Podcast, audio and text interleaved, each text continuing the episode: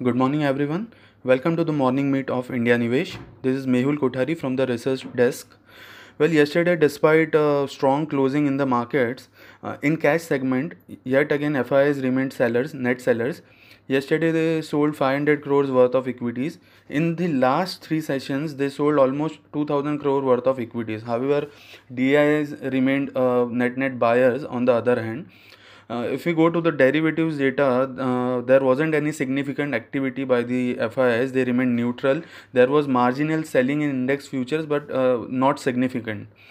As per the options data, 11,800 in Nifty is likely to remain strong support due to put concentration.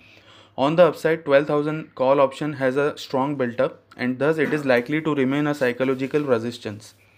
In Bank Nifty, we are witnessing heavy writing at 31,500 call option. Thus, for further upside in Bank Nifty index, it needs to clear this hurdle of 31,500.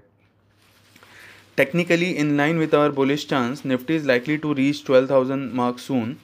However, momentum would fade only below 11,800, which is an immediate support even on the options front and on technical studies also.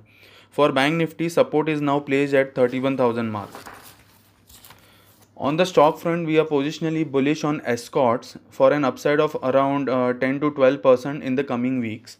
Traders should start accumulating this stock on dips with a stop below 520. Major development is happening in Nifty small cap and Nifty mid cap index. Nifty small cap index is around 35% away from its all time high of 9200. We are witnessing a base kind of formation in this index. Even if we go to Nifty mid cap index, it is also almost 18% away from its high.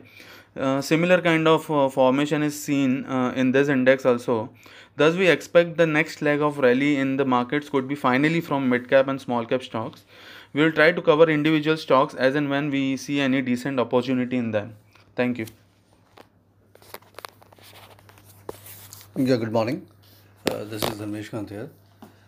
Just a quick update on the global markets. Yesterday, all US market and the European market traded with positive bias. US with mild range bound kind of an activity was there, mild volatility was there, but end of the day they ended in green. This morning futures are showing a slight cut and Asian markets are trading mostly down with a cut of 1.5 to 0.6% kind of a cut is there. SGX Nifty is indicating a flattish start to the day. The breadth of the market was more or less equal in yesterday's trading session, and till the time the budget is rolled up, the bullish bias of the market is likely to continue. Rains have started catching up, so that's a good news factor, and that's the very important one going for the market post the budget, how the market is going to pan out.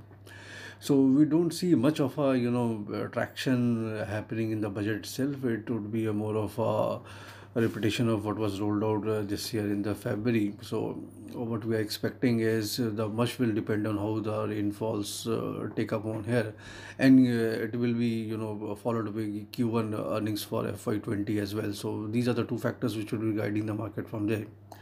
On the news flow basis, Yes Bank shares slumped around 8% yesterday by again a default by one of their clients, Radius.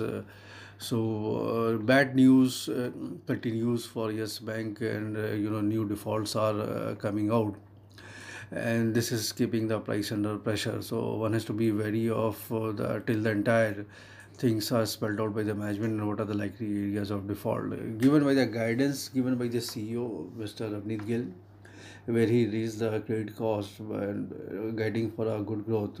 Doesn't go well. Both cannot happen at the same time. So his guidance on raising the credit cost is now reflected in the new defaults happening around there.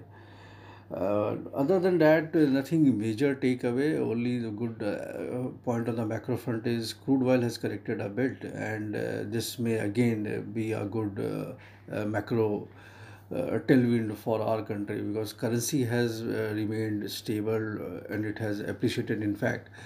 At the same time, now crude oil has corrected and rains have started falling in. So as a build up to the budget, positivity is likely to continue.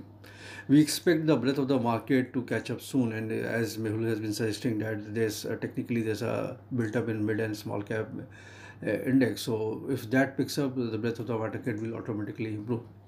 So we are maintaining a bullish bias on this market. Mehul has given you the levels for the same, and we'll take it forward from here. Thank you so much.